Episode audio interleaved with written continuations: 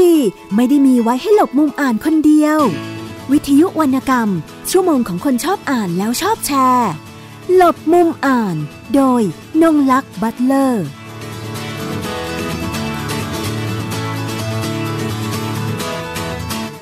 สวัสดีค่ะ คุณผู้ฟังทุกท่าน วันนี้กลับมาพบกับดิฉันนะคะนงลักษณ์บัตเลอร์กับรายการหลบมุมอ่านของวิทยุไทย PBS ค่ะ ท่านฟังสามารถติดตามรับฟังรายการของ รายการต่างๆนะคะของวิทยุไทย PBS ได้ทางช่องทางนะคะ www.thaipbsradio.com นะคะ ส่วนท่านใดที่มีสมาร์ทโฟน ใช้แท็บเล็ตนะคะ สามารถดาวน์โหลดแอปพลิเคชันค่ะไทย PBS นะคะ แล้วก็ติดตามรับฟังข่าวสาร รวมถึงสาระต่างๆ ที่ทางสถานีของเราจะนำสารไปถูไปสู่ท่านผู้ฟังทุกท่านนะคะ วันนี้นะคะ รายการหลบมุมอ่านของเราได้รับเกียรติจากนายกสมาคมนักเขียนแห่งประเทศไทยนะคะเพิ่งจะได้เป็นใหม่หมาดๆนะคะใหม่ถอดด้ามเลยนะคะสำหรับวาระสมัยใหม่นะคะ โดยในปีนี้นะคะ สมาคมนักเขียนแห่งประเทศไทยได้ทำการ เข้าใจว่าเป็นการโหวตนะคะค่ะค่ะโหวตเอาแล้วก็มีการเลือกตั้งลงคะแนนเลือกตั้งนะคะค่ะเอ่อนายกสมาคมนักเขียนท่านใหม่นะคะแทนตำแหน่งเดิมที่หมดวาระลงนะคะ โดยในปีนี้นะคะ สมาคมนักเขียนได้ต้อนรับนายกสมาคมเป็นผู้หญิงนะคะก็คือเป็นนักเขียนด้วยนะคะ ซึ่งตอนนี้อ่าท่านนายกสมาคมนะคะก็ได้นั่งอยู่กับข้างๆดิฉันแล้วนะคะ ก็คือคุณกนกวรี พจนประกรณ์กันไทยราชนะคะ ซึ่งเป็นนักเขียนซึ่งวันนี้เราจะมาพูดคุยกับคุณกนกวรีถึงตัวแผนงานต่างๆ ของสมาคมนักเขียนซึ่งจะมีเกิดขึ้นในช่วงวาระที่คุณกนกวรีต้องดำรงตำแหน่งดังกล่าวเป็นระยะเวลา 2 ปีในสมัยที่1นะเดี๋ยวอาจจะมีการต่อเป็น 2 สมัยอันนี้เดี๋ยวก็ค่อยว่ากันอีกทีนะคะว่าจะอย่างไรนะคะ ในตอนนี้นะคะเราก็ ทักทายกับคุณ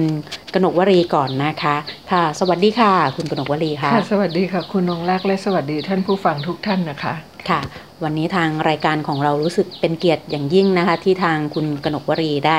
สละเวลานะคะในการมาพูดคุยแล้วก็ให้สัมภาษณ์นะคะ ดิฉันเองในฐานะผู้จัดรายการก็รู้สึกเป็นเกียรติค่ะ ที่ได้รับเกียรติจากท่านผู้ฟังทุกท่านที่มาช่วย ต่อเติมและให้เนื้อหาของรายการของเราได้มีสาระครอบคลุมที่หลากหลายนะคะ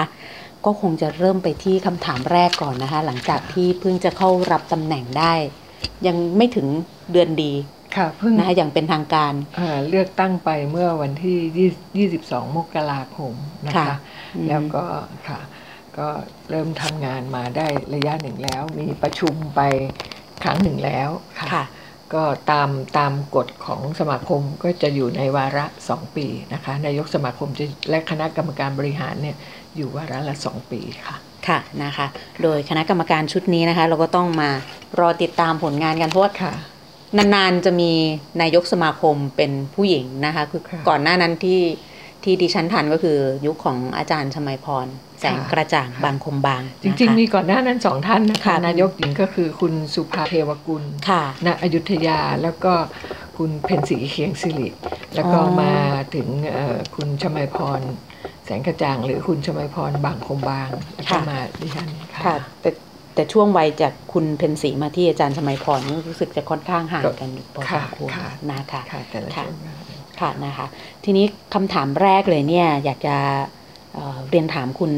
กนกวรีก่อนนะคะว่า ในการที่เข้ามารับตำแหน่งแล้วนี่ได้มีการวางแผนงานคร่าวๆกันไว้อย่างไรบ้าง ในการส่งเสริมในเรื่องของการอ่านการเขียนนะคะของสมาคมเอง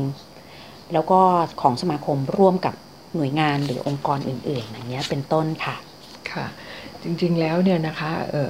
สมาคมนักเขียนเราเนี่ย ถึงแม้ว่ามันเป็นชื่อสมาคมนักเขียน แต่การเขียนมันก็เกิดจากการอ่าน เพราะนั้นมันหนีไม่พ้นที่มันจะต้องเชื่อมต่อซึ่งกันและกันใช่ไหมคะการอ่านมันก็จะคู่กับการเขียนการเขียนมันก็จะคู่กับการอ่านแล้วเวลาเราทำกิจกรรมอะไรก็แล้วแต่เนี่ยเราก็จะทำควบคู่กันไปเสมอทั้งเรื่องการอ่านการเขียนนะคะอืมแล้วก็เอ่อถ้าถามถึงว่าปีนี้มีโครงการอะไรไหมโอ้โหวันนั้นประชุมครั้งแรกเนี่ย เราก็ลิสต์ แผนงานตลอดสองปีของเรา ซึ่งทุกคนก็จะกลุ่มขมับว่ามันทำไมเยอะอย่างนี้ค่ะ คือมันมีทั้งเรื่องของที่จะต้องทำเป็นเป็นโดยโดยอ่าวาระตามวัตถุประสงค์อืมของการก่อตั้งสมาคมนะคะค่ะซึ่งอ่าแล้วก็ยังมีการขอความร่วมมือจากข้างนอกอีก แล้วก็เป็นสิ่งที่เราต้องทำประจำอีก อย่างโครงการประจำของเราเนี่ย ที่ทำอยู่มาหลายปีแล้วก็คือเรื่องของอาสี่การอ่านการเขียนในสี่ภูมิภาคนะคะ ซึ่งสี่ภูมิภาคเนี่ยเราก็จะใช้วิธีแบบว่าอา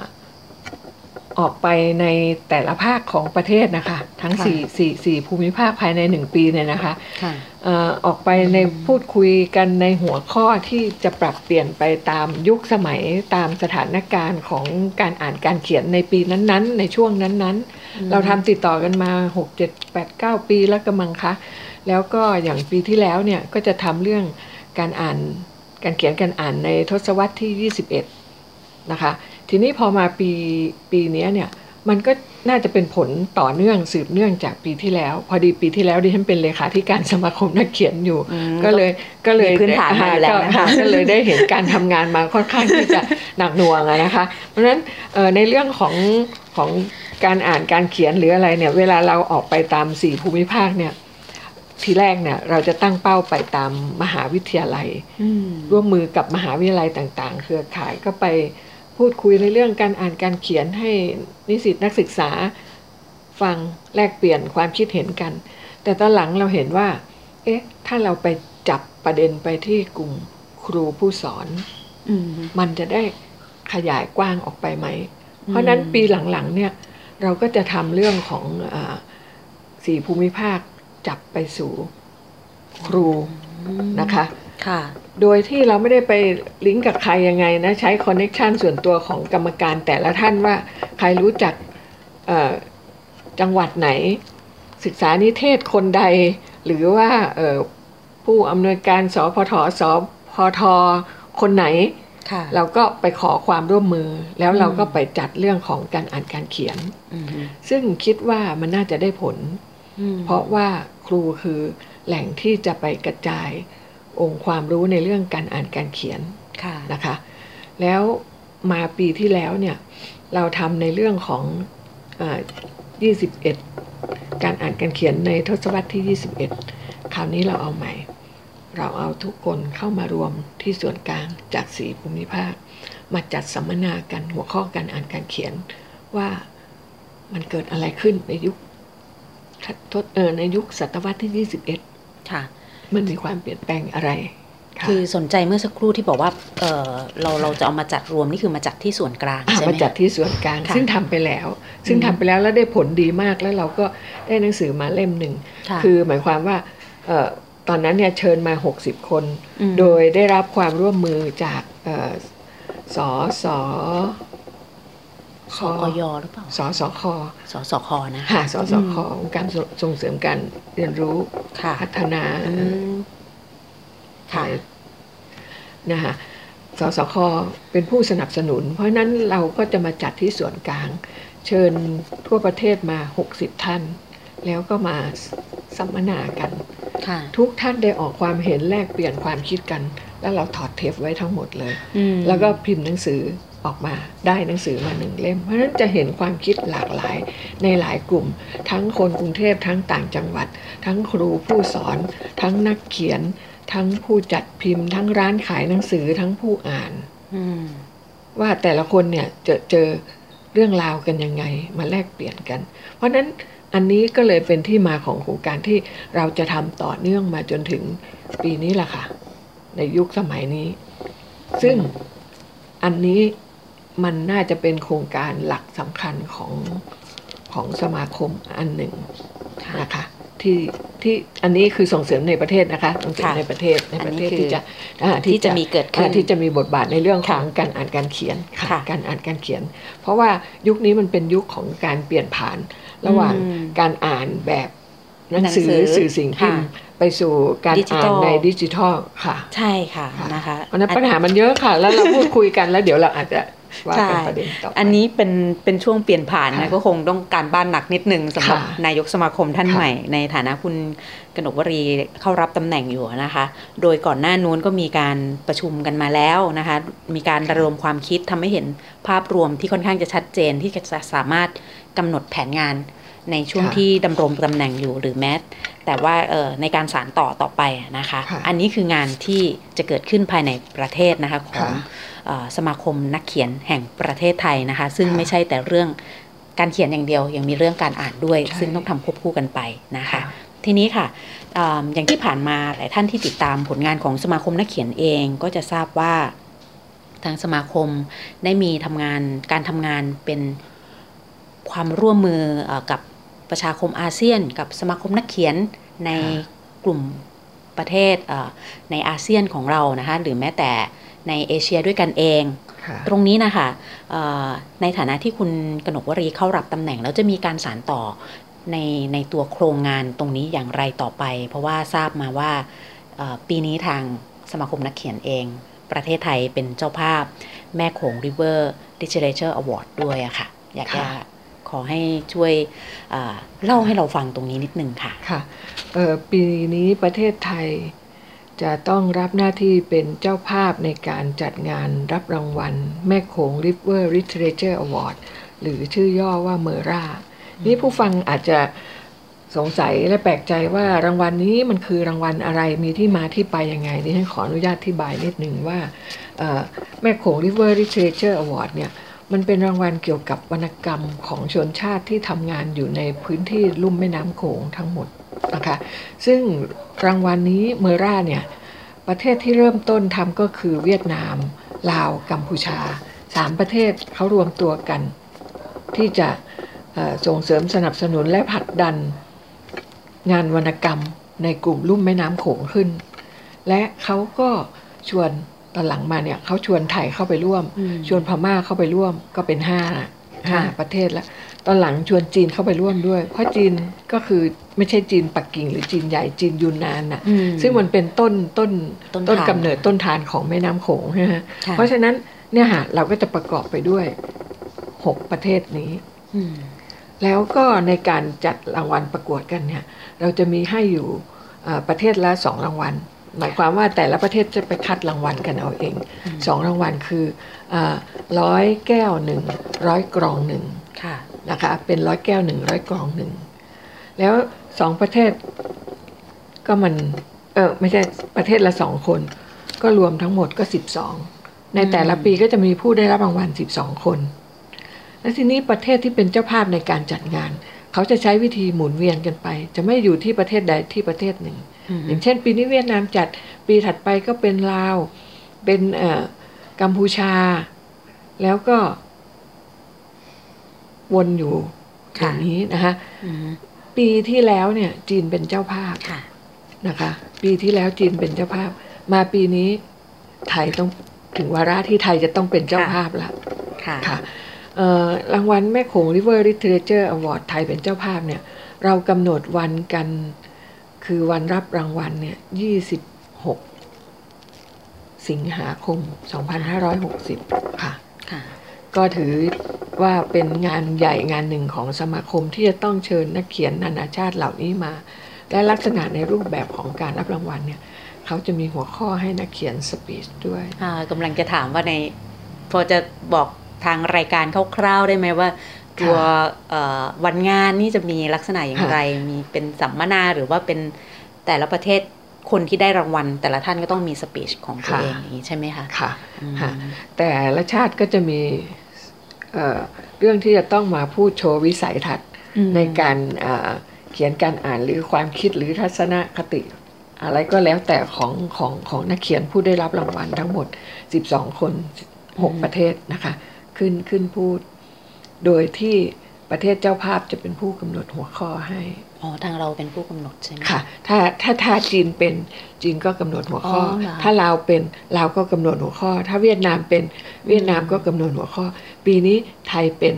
ไทยก็ต้องกำหนดหัวข้อ ก็เอ่อถ้าอย่างนั้นแต่ละท่านค่ะ คือแต่ละประเทศก็จะมีอยู่สองคนที่ได้ค่ะรางวัล หัวข้อเดียวกันนะคะอ๋อแต่หัวข้อเดียวกัค่ะนหัวข้อเดียวกันอ๋อค่ะเราก็จะเห็นความคิดของแต่ละประเทศอืมอืมซึ่งจะผมคล้ายจะเหมือนจะต่างส ตอนแรกเข้าใจว่าค่ะ พอแต่ละประเทศสองคนแล้วก็หัวข้อแตกต่างกันไปก็โอ้เยอะเหมือนกันค่ะ แต่ว่านี่คือทุกคนหัวข้อเดียวกันหัวข้อเดียวกันค่ะ แล้วจากที่เราไปจัดที่อื่น ๆมาเนี่ย เราจะตั้งใจฟังรอฟังกันตรงนี้ค่ะว่านักเขียนจะแสดงอืมอ่าวิสัยทัศน์ออกมาอย่างไง เพราะว่ามีเวลาให้เยอะพอสมควรประมาณ7ถึงคนละ7ถึง10นาทีอืมนะคะ7ถึง10นาที เพราะฉะนั้นเอ่อบางปีเนี่ย จากประเทศอื่นที่จัดจัดกันมาเนี่ย บางปีอุ้ยเราเห็นประเด็นอะไรที่มันเป็นประเด็นเล็กประเด็นน้อยที่เรา มันทำให้เรากลับมาคิดต่อทำให้มาคิดต่อแต่บางทีอุ้ยทุกท่านมาจากคนละที่คนละแหล่งทำไมพูดประเด็นนี้ อันเดียวกันเลย คล้ายกันเลย แสดงว่านี่ไงมันอยู่ในความเชื่อมโยง ความเชื่อมโยง วัฒนธรรมคล้ายกันหรืออะไรคล้ายกันก็แล้วแต่อย่างเงี้ยอืค่ะมนะค่ะคะเพราะฉะนั้นตรงตรงตรงจุด ตรงเนี้ยอยากจะเชิญชวนให้ผู้ที่สนใจวรรณกรรม เข้าไปร่วมรับฟังได้ค่ะค่ะค่ะถึงวันเปิดเดี๋ยวเราแจ้งอีกทีว่า สถานที่นี่ค่ะยังไม่ได้กำหนดค่ะนะคะว่าที่ไหนค่ะถือว่าเป็นเป็นเรื่องที่น่าสนใจทีเดียวค่ะว่าเราจะได้เออเอ่อสถานที่นี้รู้สึกว่าจะเป็นที่เอ่อศูนย์วัฒนธรรมโอ้ ไทยญี่ปุ่นดินแดงตรงศูนย์วัฒนธรรมแห่งประเทศไทย อาจจะเป็นนะคะหอประชุมเล็กอะค่ะค่ะนะคะค่ะก็พื้นที่ความจุก็ได้จำนวนพอสมควรทีเดียวค่ะนะคะ แล้วก็ค่ะเราจะได้ไปเห็นวิสัยทัศน์ของของแต่ละชาติแต่ละในชาตินะคะนักเขียนในแถบลุ่มแม่น้ำโขงนะคะ ก็จะมีค่ะลาวเวียดนาม กัมพูชาไทยพม่า แล้วก็จากจีนยูนนานนะคะค่ะแล้วอย่างในอาเซียนด้วยกันเองนะคะ เพราะอย่างที่ผ่านๆมาก็จะเห็นในงาน สัปดาห์หนังสืองานมหกรรมหนังสือทางสมาคมเองจะมีหนังสือที่เป็นลักษณะเป็นการทำงานแบบเขาเรียกว่าทวิภาคีของสองประเทศ อย่างอย่างเช่นอาจจะเป็นไทยกับลาวไทยกับเอ่อเวียดนามไทยกับมาเลเซียอะไรอย่างเงี้ยค่ะค่ะที่จะเป็นงานแปลอ๋อเป็นอะไรต่างๆค่ะนี่ทางสมาคมเองได้ได้ทำตรงนี้ด้วยหรือเปล่าคะเออเราทำมาตลอดตั้งแต่สมัยคุณประภัสสร เสวิกุลอืมเป็น นายกสมาคมนะคะเพราะค่ะคุณประภัสสรท่านอยู่กระทรวงการต่างประเทศ เพราะฉะนั้น connection ของท่านในเรื่องของการติดต่อระหว่างประเทศท่านกว้างขวางมากค่ะและท่านก็ได้ริเริ่มโครงการนี้ไว้ให้ แล้วก็สมาคมนักเขียนหลังๆ จากสมัยคุณประภัสสรเป็นต้นมาเนี่ยเราก็พยายามทำเพื่อที่จะเชื่อมโยงให้กลุ่มประเทศทุกประเทศในกลุ่มอาเซียนเนี่ยได้มีงานแปลที่ไทยเป็นเจ้าภาพ แล้วก็ทำสำเร็จไปหลายเล่มแล้วค่ะแล้วปีนี้เนี่ย คาดว่าน่าจะเป็นของไทยพม่า เพราะมันค้างมาจากสมัยคุณบุรพาที่เราไปเซ็น MOU กับเอ่อสมาคมนักเขียนพม่าไว้ แต่ว่าระยะเวลาการทำงานมัน 3 ปี ทีนี้มันไม่เสร็จในสมัยนั้นก็น่าจะต้องมาเสร็จในสมัยในของคุในณสมักยนกวลีนี้ค่ะนะคะก็ค่ะ ซึ่งน่างานงานที่ผ่านมาก็จะมีไทยลาว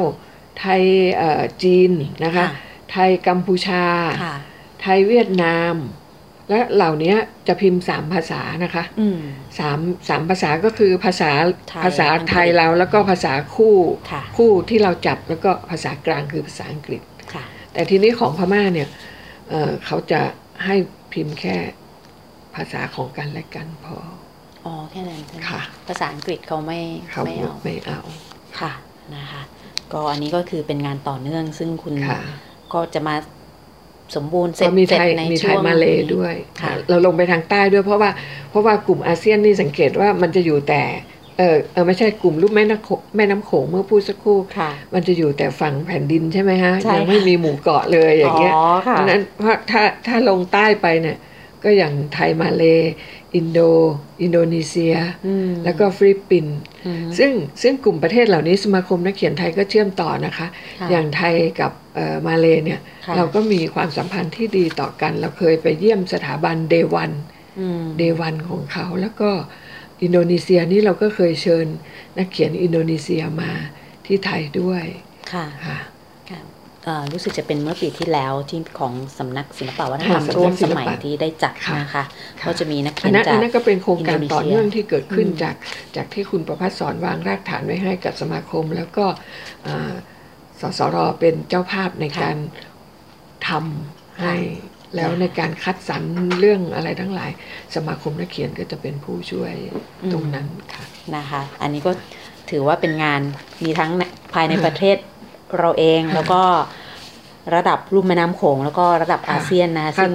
ซึ่งซึ่งจะมีผลงานออกมา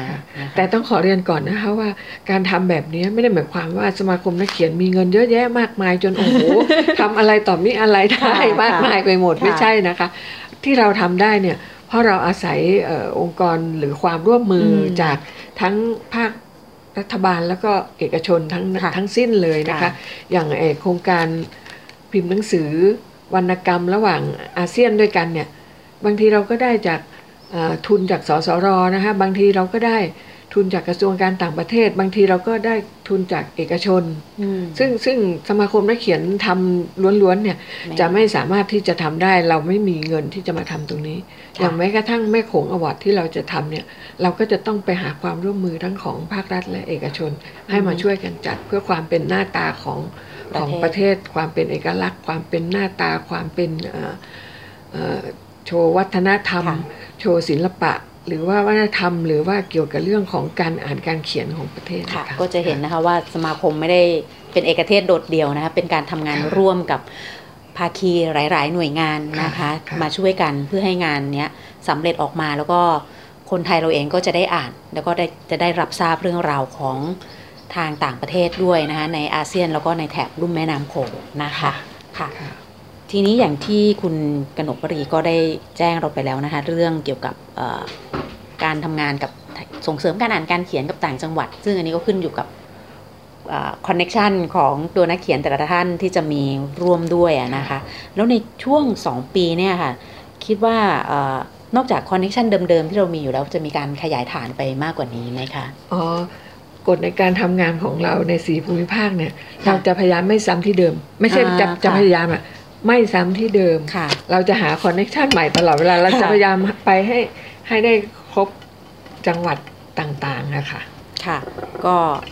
ตามพื้นที่ตามต่างจังหวัดนะคะก็รอหน่อยนะคะ เพราะว่าช่วงนี้ก็อยู่ในระหว่างการวางแผนงานนะคะแล้วก็ประสานงานต่างๆ กลับมาที่เรื่องของ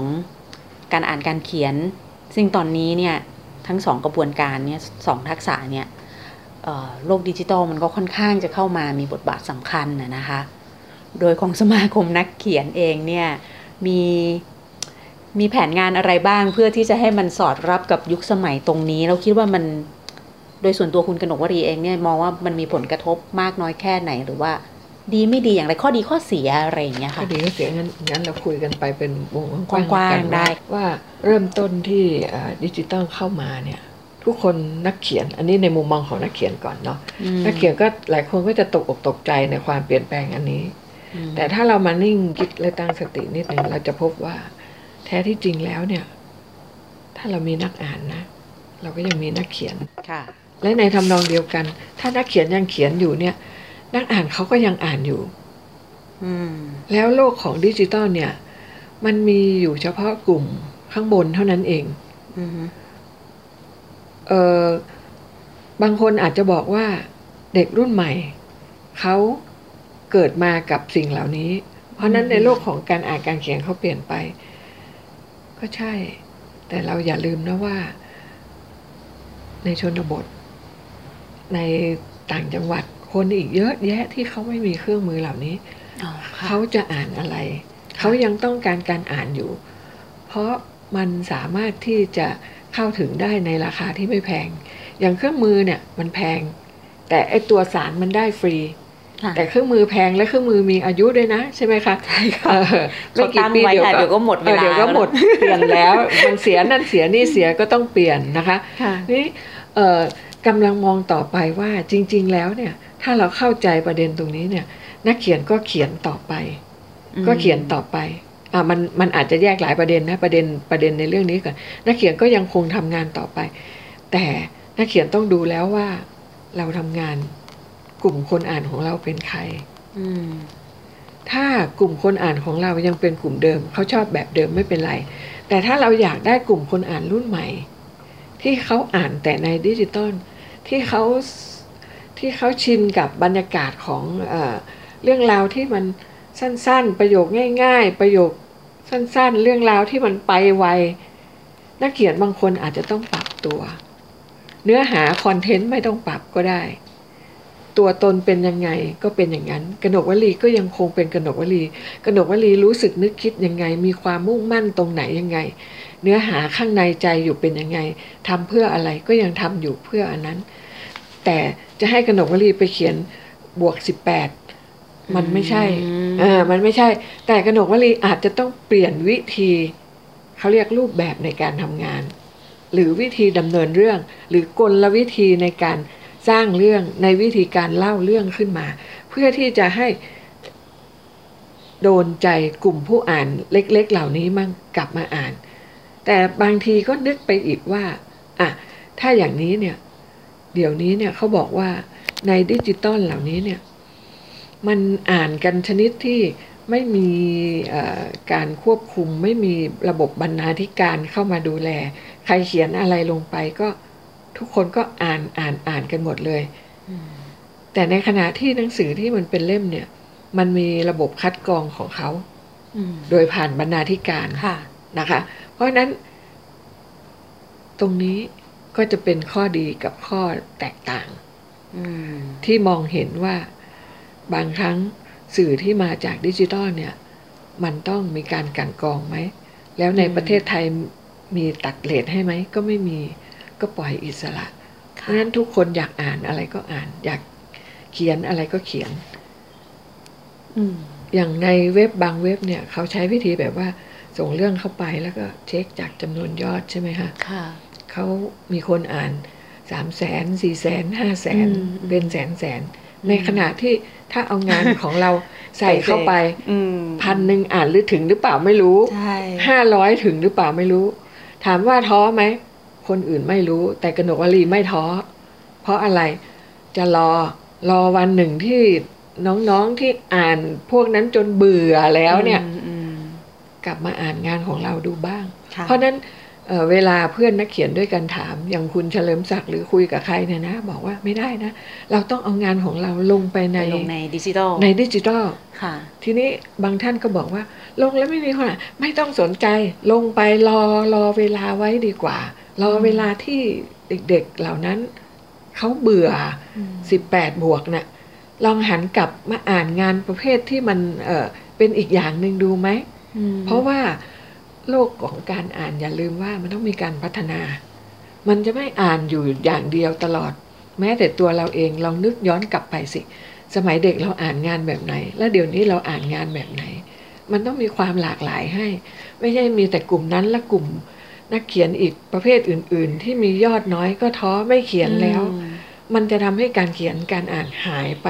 มันจะมีช่องว่างตรงนั้นมันจะหยุด เพราะฉะนั้นก็พยายามให้กำลังใจในนักเขียนกลุ่มนี้ว่า อย่าไปคิดอย่างนั้น เราอย่าเอาเงินเป็นที่ตั้ง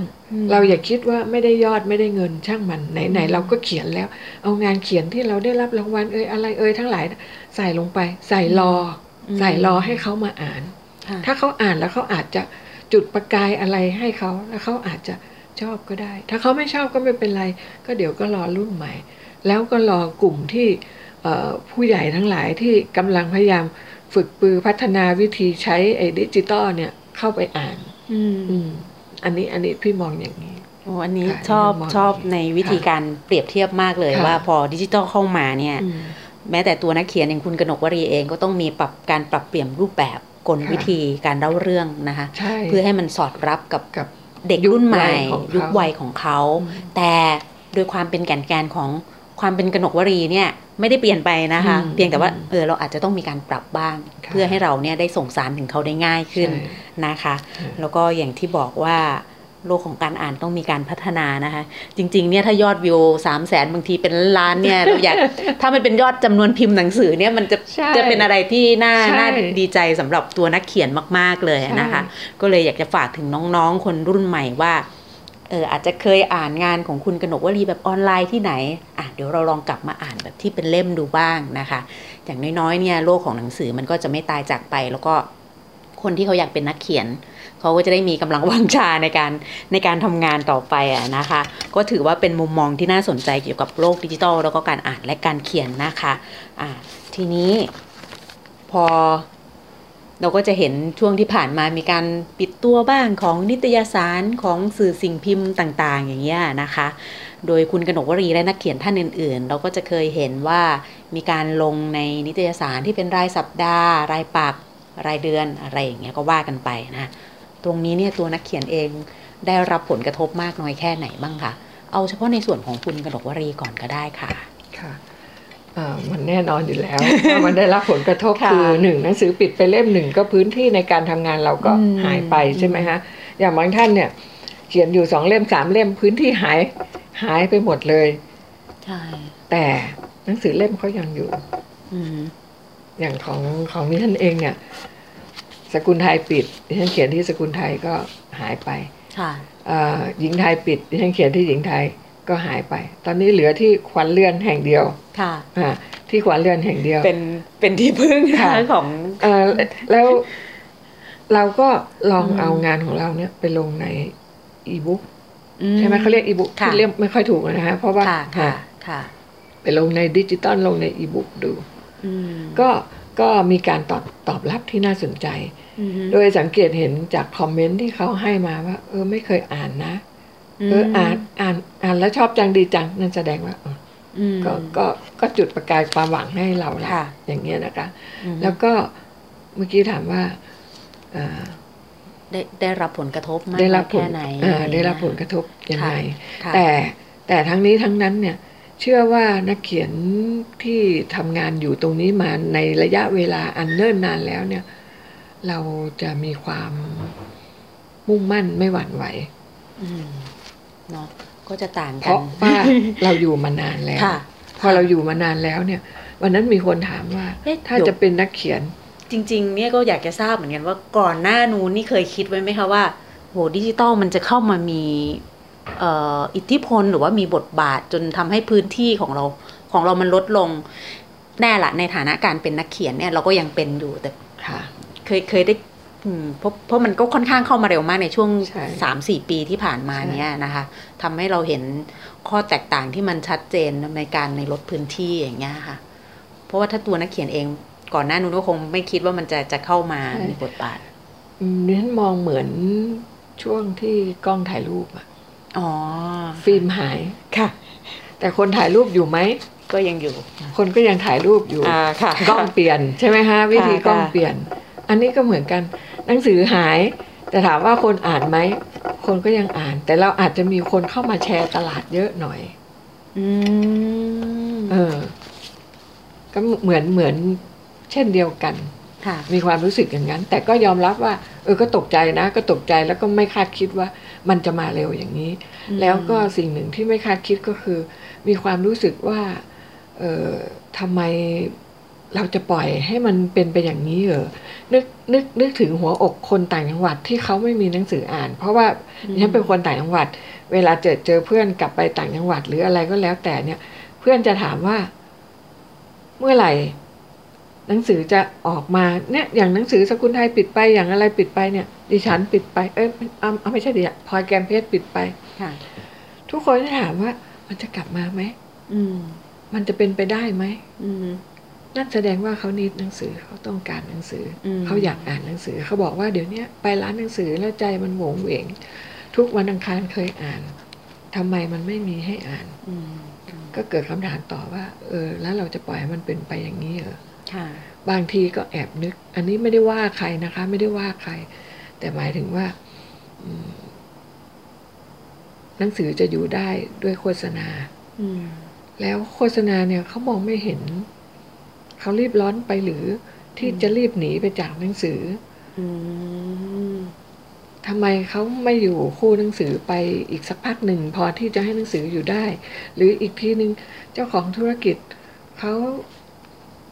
ขาดทุนมากมายหรือ อันนี้เราก็ไม่รู้ระบบธุรกิจด้วยความที่เราเป็นนักเขียนแล้วก็เขียนอย่างเดียว เราไม่รู้ว่าค่ะระบบธุรกิจเขาเป็นขนาดไหนยังไงอืมโอ้มันขาดทุนจนอยู่ไม่ได้เลยใช่ไหมอะไรอย่างเงี้ยค่ะ มันลดลงขนาดนั้นเลยเหรออืมแล้วถ้าจะปรับล่ะทำให้มันเป็นเล่มเล็กลงบางลง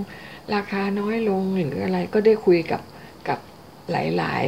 ๆ เจ้าของสำนักพิมพ์อะนะฮะบางท่านก็เจอปัญหา แต่เขาก็บอกอะเดี๋ยวเขาสู้เขาสู้ในการลดราคาลง เขาจะมาเลือกสรรแล้วว่าคอลัมน์ไหนอยู่ได้จริง ๆ เขาก็เหลือไว้แล้วก็ให้บางลง ถ้าโฆษณาน้อยลงเดี๋ยวเขาก็ได้เท่าไหนก็แค่นั้น แต่ก็เป็นธรรมกับผู้อ่านด้วยการลดราคาให้ผู้อ่านลงไป เพราะภาวะนี้มันเศรษฐกิจมันก็ไม่ดีอะไรอย่างเงี้ยก็ว่ากันนะคะแต่ทีนี้ อีกอันหนึ่งที่อยากจะฝากไปถึงก็คือ รัฐบาลค่ะผู้ดูแลอืมควบคุมประเทศทั้งประเทศเนี่ย มองเห็นปัญหาตรงนี้ไหมว่า มันจะมีช่องว่างระหว่างที่ เปลี่ยนผ่านเนี่ยค่ะเราจะปล่อยให้ช่องว่างตรงนี้ค้างไว้อย่างนี้เหรออืไม่ทำอะไรสักอย่างหรือ ใช่ไหมคะ เรานึกถึงแต่คนใช้ดิจิตอลก็เลยบอกว่าช่างมันก็เขาก็มีทางอ่านได้ มันเป็นธรรมดา ถ้าถ้าถ้าผู้ปกครองคิดว่ามันเป็นธรรมดาอย่างนี้ปุ๊บเนี่ย แล้วคนที่เขาไม่มีอืมเขาไม่มีโอกาสที่จะเข้าไม่มีโอถึงกาสจะเข้าถึงอะค่ะเขาจะอ่านอะไรอะอืมอืมเขาจะอ่านอะไรอะ ค่ะ อยากฝากไว้ตรงนี้ แต่ไม่รู้ค่ะเขาจะได้ยินไหมนะคะ อันนี้ก็คงแค่ลำพังสมาคมนักเขียนหรือว่าทำไม่เครือข่ายได้ทำไม่ได้นะทำไม่คะได้มัควรจะเป็นเพราะเราเล็กเราทำวาระระดับชาติใช่ซึ่งค่ะรัฐบาลต้องเข้ามาให้เข้ามาเห็นความสำคัญใช่ตรงนี้นะคะแล้วเพราะว่ามันมันไม่ใช่แค่ส่วนกลางแค่นั้นใช่แต่ในมุมของคุณกนกวลี ยังมองไปถึงคนที่อยู่ต่างจังหวัด ซึ่งโอกาสในการเข้าถึงข้อมูลเข้าถึงหนังสือ สิ่งเหล่านี้ถือว่าน้อคยนนะคนคะที่เขาฐานะน้อยและค่ะคนที่เขาใช่ไหมคะค่ะต่างจังหวัดนะคะคนฐานะน้อยคนที่ไม่มีไฟฟ้าใช้ค่ะนะอันนี้อันนี้บางทีเราเราเองก็มองข้ามเพราะเราอยู่กับความที่มันสะดวกสบายอ่าจนเพราะเราเคยเพราะชิเรานอยู่แต่กรุงเทพเราเราอยู่แต่กรุงเทพเราก็ทุกอย่างค่ะมันง่ายหมดนะค่ะมันเข้าถึงได้หมด โอเค ฐานะน้อยแต่คุณก็เออก็มีโอกาสที่จะในเข้าจุถึดงได้เยอะพื้นกว่าที่ที่ไม่มีสัญญาณน่ะอ่านะคะ อันนี้ดิจิตอลไปไม่ถึงแน่นอนนะอืมเพราะแม้แต่กรุงเทพบางจุดก็ยังมีการใช่ไหมอัพสัญคะญาณนะคะค่ะ ตรงนี้ก็ก็คงต้องฝากไว้ให้ทุกคนช่วยๆกัน เพราะการมาของดิจิตอลเองไม่ได้มีผลกระทบแค่เพียงกับตัวนักเขียนนักอ่าน ผู้ที่สนใจหรือว่าคนที่จะเข้าถึงข้อมูล แม้แต่คนที่ขายหนังสือพิมพ์ ก็ได้รับผลกระทบนะคะ เพราะว่าตอนนี้แผงก็จะเริ่มบางปริมาณบางลงนะคะเขาก็ จะไปขายอะไรต่อดีล่ะขายทีอุปนี้กรณ์เสริมอะไรอย่างเงี้ยนะคะขายหนังสือขายอ่าสมุดนะคะขายกิฟต์ไปอะไรอย่างเงี้ยทีนี้เดี๋ยววกกลับมาที่การทำงานเขียนของคุณกนกวลีบ้างนะคะ ก็หลาย ๆ ท่านก็ทราบแล้วก็เป็นแฟนงานเขียนของคุณกนกวลีอยู่บ้างแล้วนะคะ มีผลงานนวนิยายออกมาหลายเล่ม ก็จะถามก่อนว่าเริ่มต้นการมาเป็นนักเขียนเนี่ย อย่างไร ดิฉันเคยไปฟังที่งานร้อยปีของดอกไม้สดมาแล้วนะคะ แต่ว่าอยากจะให้คุณกนกวลีเนี่ยช่วยเล่าให้ทางคุณผู้ฟังนะคะในในกลุ่มฐานคนอ่านท่านอื่นๆนะคะได้ได้รับทราบด้วยนะค่ะคะแล้วก็คุณกนกวลีได้เคยพูดถึงอ่าเนื้อหาสาระของตัวนวนิยายที่เคยเขียนก็จะมีเรื่องเกี่ยวกับครอบครัว แล้วก็เรื่องเกี่ยวกับความรุนแรงเกี่ยวกับผู้หญิงผู้หญิงนะคะ อยากจะให้เล่าตรงนี้ให้ฟังด้วยอะค่ะ ค่ะ ก็เริ่มที่เอ่อจุดเริ่มต้นของความเป็นนักเขียนก่อนเอ่อมันเริ่มมาจากการชอบอ่านอืมก็คงเหมือนเหมือนกันนักเขียนท่านอื่นนะนะคะว่าเอ่อเราชอบอ่านก่อนพออ่านมาก ๆ เนี่ย เราก็อยากเขียน อยากลองเขียนดูบ้าง ทีนี้เอ่อเมื่อมาเขียนแล้วเนี่ย มันก็สนุกดี มันก็เป็นความสุขอีกแบบหนึ่งไม่ทราบที่เริ่มเราแบบจริงจังตอนอายุเท่าไหร่คะ ฉันเริ่มตอนเอ่ออายุ 23 ปี 2523 เขียนหนังสือครั้งแรกปี 2523 เริ่มต้นจากเรื่องสั้นนะคะค่ะสมัยนั้นก็ลงในสนามเรื่องสั้นที่มันมีอยู่อย่างเช่น สยามรัฐสัปดาห์วิจารณ์อะไรอย่างเงี้ยนะคะค่ะก็ก็เรื่องสั้นคุณนงรักก็คงทราบว่านานๆก็ได้ลงทีอะไรค่ะอย่างนี้ใช่ไหมคะค่ะทีนี้ถ้ามันจะเป็นอาชีพเนี่ยมันมันมันมันไม่ได้อะแล้วด้วยความที่เราเองเราก็ชอบอ่านนิยายอ่า ไม่ใช่อ่านเรื่องสั้นอย่างเดียวเราชอบอ่านนิยาย เราก็อยากเขียนนิยายดิฉันก็ลองหันมาเขียนนวนิยาย ในช่วงตั้งแต่ปี2 2 6เป็นต้นมา แล้วพอพอเขียนนวนิยายเนี่ยก็งานตัวเองก็พัฒนามาตามประสบการณ์ของชีวิตตามวัยตามอะไรเนี่ยนะคะ มาจนถึงปัจจุบันนี้ ก็ยังมีความสุขและสนุกกับการที่จะขึ้นต้นเรื่องใหม่อยู่เสมอ บางคนบอกเฮ้ยมันเป็นงานซ้ำซากนะ ในการเขียนหนังสือเนี่ยค่ะนั่งอยู่อย่างเงี้ยเขียนเขียนเขียนบอกจริง ๆ ไม่ซ้ำเลยอืไม่ซ้ำเลย เมื่อไหร่ก็ตามที่เราขึ้นเรื่องใหม่เนี่ยมันสนุก มันสนุกอืมยิ่งถ้าเขียนเอ่อรายสัปดาห์เนี่ย มันสนุกตรงได้เล่นกับคนอ่านอืมฮึเอ่อมันมีความสดมากกว่า มันมีความสดมากกว่ารู้สึอย่งนั้นไหที่จะทำเป็นเล่มค่ะถ้าทำเป็นดิมันเรานั่งยาว ใช่ใช่ดิดิฉันไม่เคยทำเป็นเล่มเลยไงฮะอืมส่วนใหญ่ดิฉันจะเขียนตามนิตยสารเป็นตอนๆนะคะค่ะเป็นตอนตอนๆอืมทีนี้พอเป็นตอนตอนๆเนี่ยเราลงไปปั๊บเนี่ย ผู้อ่านรู้สึกยังไง ผู้อ่านมีปฏิกิริยายังไงบรรณาธิการจะบอกจะเล่าให้เราฟังอือฮึกองบกจะบอกจะเล่าให้เราฟัง แล้วเราก็สนุกอะอ่าตอนนี้เราล่อเข้าไปทางนี้อืมเอ้ยเขาคิดไปอย่างนี้ ใช่ไม่ใช่อะไรยังไงยกขอถามนิดนึงค่ะค่ะพอพูดถึงว่าความสดเราสนุกกับการที่ผู้อ่านปฏิสัมพันธ์กับเราเนี่ย สัปดาห์ต่อสัปดาห์แหละอ่าหรือไม่ก็ถ้ารายปักก็ต่อรายปักอย่างเงี้ยนะคะเป็นต้น ตรงเนี้ยมันมีผลกระทบกับพล็อตที่เราวางไว้แต่แรกไหมไม่ค่ะ ไม่ใช่ไหมคะไม่กระทบเพราะอะไรนะคะ เพราะว่านักเขียนเนี่ยส่วนใหญ่ถ้าเพระคุณทำกนเนี่ยกวลีบอกว่ามันจะไม่ได้วางนั่งยาวทีเดียวอ่าเดี๋ยวจะบอกว่ามันกระทบตรงไหนมีมีมันมีเคล็ดตรมันงไหนมีมันมีมันมีกระทบและไม่กระทบนะคะค่ะ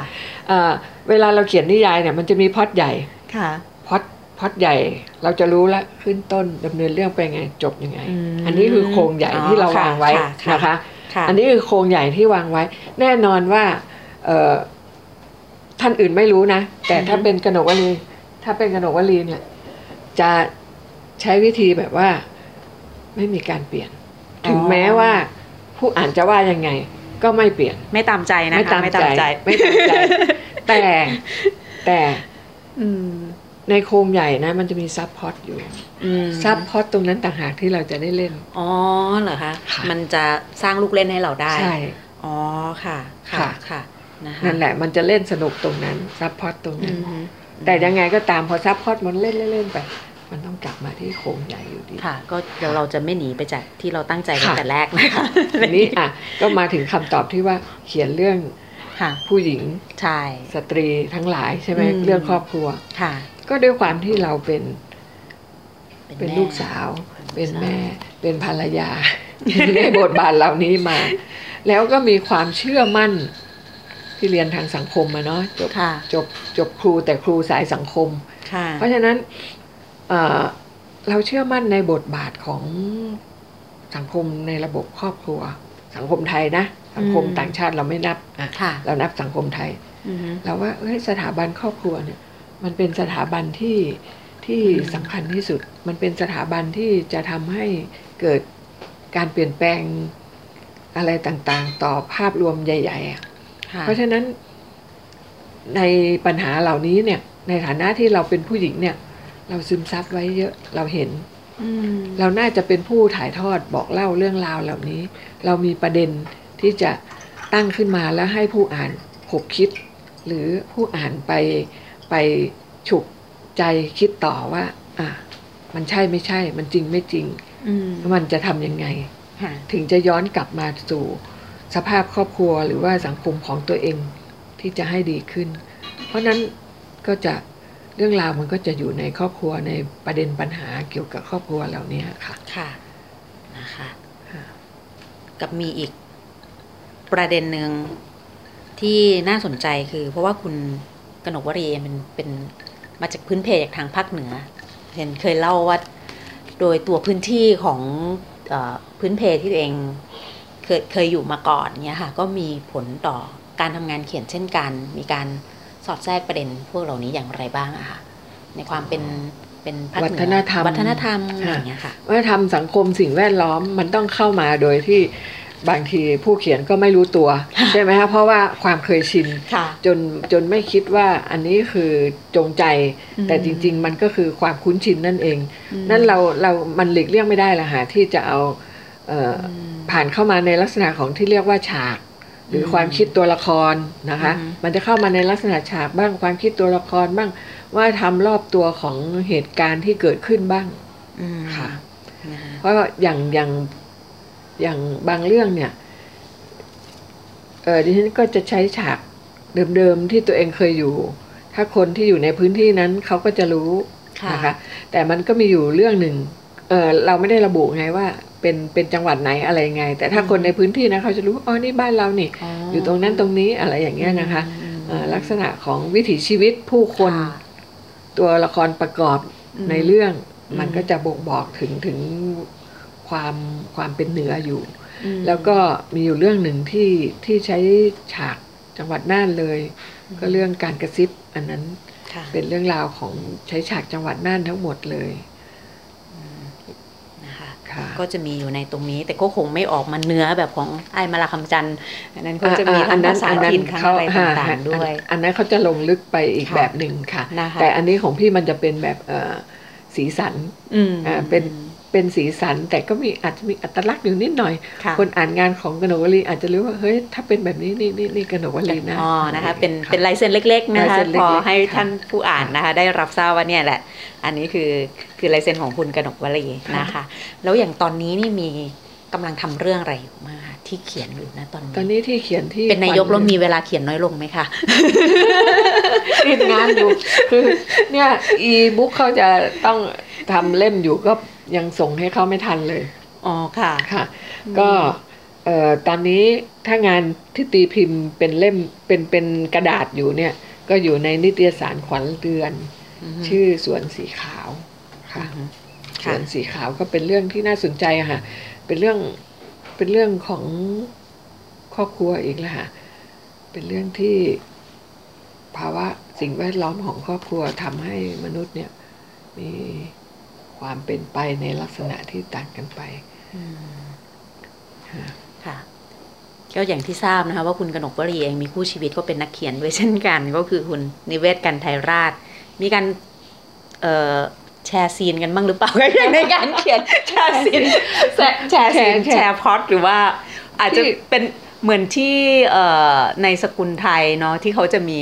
กี่ท่านสามท่านที่เขียนก็มีคุณอุรุดา มีใครที่ที่เป็นลักษณะต่อเนื่องใช่คุณใช่แขคใช่กับคุณสนุกนะแขกเรื่องยนั้นค่ะนะคะที่ที่จะมีสามอย่างเงี้ยจะมีแบบเป็นวางคู่แบบเออกนกวรีนิเวศอะไรอย่างงี้ไหมคะำไม่มีอะไม่มีเพราะว่าพี่นิเวศเนี่ยพี่นิเวศถนัดเรื่องสั้นอืมแล้วพี่นิเวศเนี่ยจะชอบคือจริงๆพี่นิเวศเขาก็เขียนนิยายด้วยนะคะคุณนิเวศเขาเขียนนิยายด้วย แต่ว่าช่วงหลังเนี่ยเขาไม่ได้เขียนแล้ว แต่คุณนิเวศเนี่ยก็เป็นไอดอลของเรา เป็นเป็นถือถือว่าเป็นครูทางด้านการเขียนด้วยก็ได้ เพราะว่าไม่ใช่ด้วยก็ได้อะได้เลยนะคะเป็นครูครูของการเขียนคนแรก ๆเลย ที่เราอ่านงานของเขาแล้วเราก็ศึกษาแล้วเราก็จะถามว่าทำไมอะไรยังไง เพราะว่าสมัยก่อนที่เริ่มต้นเขียนหนังสือใหม่ ๆ แรก ๆ เนี่ยอืมพี่นิเวศจะมีคำแนะนำให้ว่าพี่เขียนไม่ละเอียด อืมอืมอันนี้อันนี้มันจริงเพ ราะว่าค่ะพอถึงวันนี้เนี่ยพอเรามาเป็นผู้ให้ความรู้กับคนเริ่มต้นเขียนหนังสือบ้างเนี่ย เราเห็นเลยอ๋อค่ะมันค่ะต้องละเอียดอ่าฮะมันต้องละเอียดอืมแล้วคนเขียนหนังสือใหม่เนี่ย มันจะมีความรู้สึกว่าเรารู้แล้วเราก็เลยไม่อธิบายไงค่ะนั่นเราต้องคิดเสมอว่าคนอ่านเขายังไม่รู้อะไร เขาไม่รู้ไม่เห็นไม่อืมอะไรทั้งนั้น ดังนั้นต้องละเอียด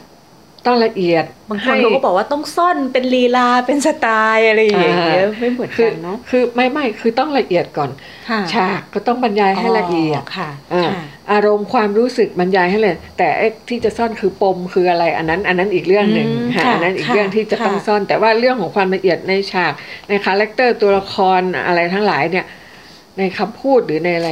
มันจะต้องมีความละเอียดอืมซึ่งตอนที่พี่เริ่มเขียนหนังสือใหม่ๆ พี่ไม่ละเอียดตรงนี้ อืมพี่ไม่ละเอียดเขาก็จะแนะนำค่ะ แล้วเขาบอกว่าละเอียดไว้ก่อนแล้วค่อยมาตัดออกอ๋ออ่า ตอนเรา rewrite ตอนนะคะ re write ตอนอะไรอย่างนี้อ๋ค่ะอนี่ค่ะเพราะฉะนั้นเขาก็จะแนะนำเป็นครูคนแรกค่ะที่แนะนำเรื่องเราววิธีการเขียนเหล่านี้ แต่พอพี่มาเขียนนิยาย พี่นิเวศไม่อ่านเลยทำไมล่ะคะถาม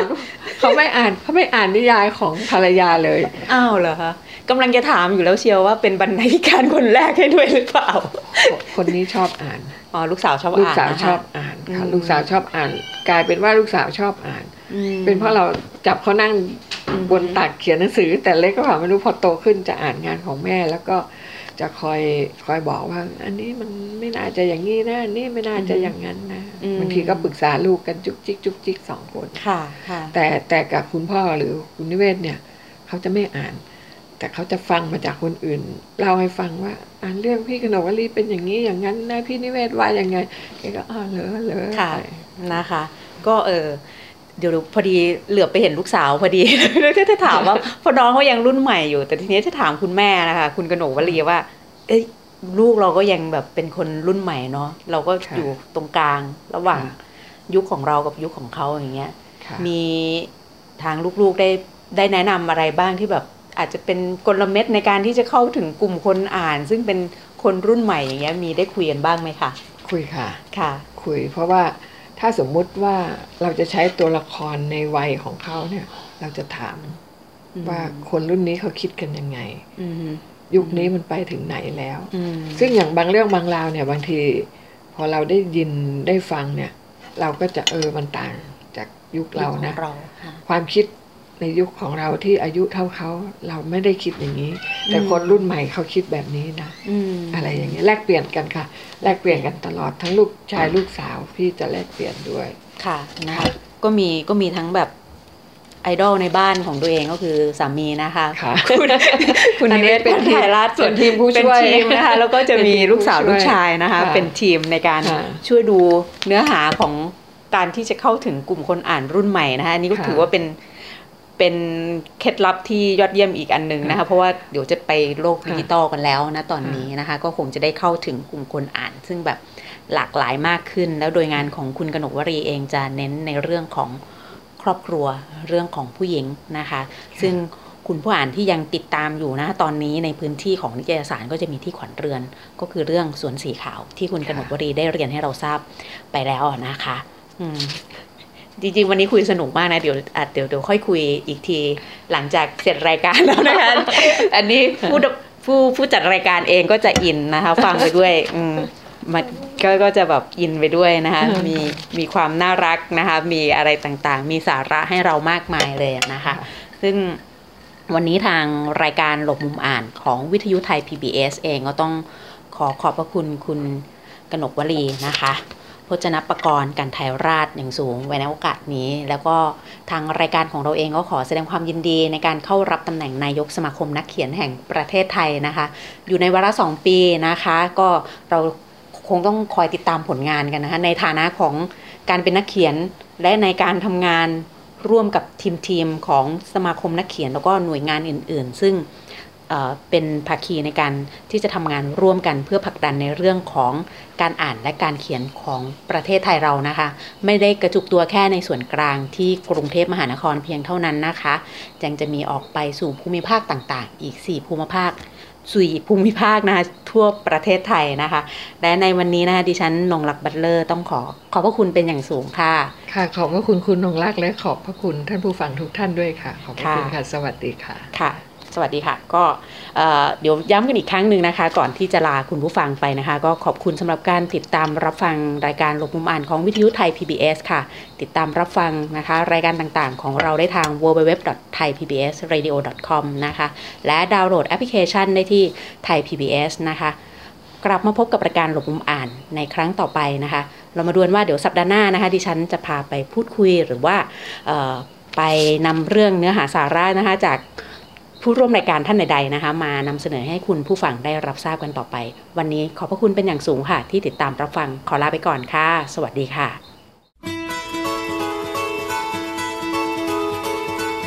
หนังสือดีไม่ได้มีไว้ให้หลบมุมอ่านคนเดียว วิทยุวรรณกรรม ชั่วโมงของคนชอบอ่านแล้วชอบแชร์ หลบมุมอ่าน โดยนงลักษ์บัตเลอร์